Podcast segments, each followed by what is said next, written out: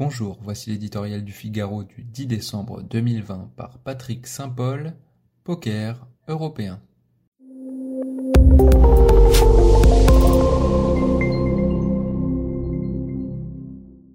Les protagonistes se connaissent par cœur au terme de trois ans et demi d'une négociation qui a pris les allures d'une partie de poker. Jusqu'au bout de cette interminable donne, Européens et Britanniques osent encore les coups de bluff et refusent d'abattre leurs cartes. À trois semaines d'un divorce aux conséquences économiques lourdes pour l'Union européenne et le Royaume-Uni, personne ne sait encore dans quelles conditions il se déroulera.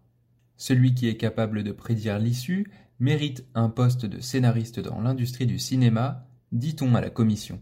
Un dirigeant européen estime les chances d'un accord à 50-50. Le négociateur, Michel Barnier, croit encore un deal possible tout en jugeant un no deal plus probable.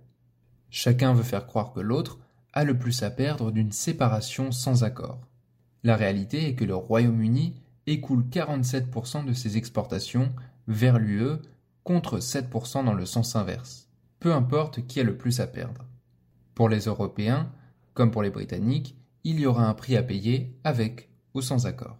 Mercredi soir, le Premier ministre britannique Boris Johnson et la patronne de l'exécutif européen, Ursula von der Leyen, devaient dévoiler leurs ultimes lignes rouges, jauger si un compromis était encore possible. Ils jouent leur partie, les revolvers posés sur la table. Les Européens s'accrochent à l'espoir d'un accord dans les prochains jours, mais pas à n'importe quel prix. L'intégrité du marché unique doit être préservée avec des règles équitables. Pour Bojo, qui a accepté un compromis en retirant les articles incriminés par l'UE de sa loi sur le marché intérieur, c'est à l'Europe de reculer. Son pays doit retrouver sa souveraineté, comme il l'a promis aux électeurs. Jusqu'au bout, ses partenaires s'interrogent sur son intention réelle, limiter les turbulences économiques provoquées par la crise sanitaire avec un deal, ou, au contraire, en faire porter la faute sur les Européens en choisissant un no deal. L'heure a sonné de jouer carte sur table.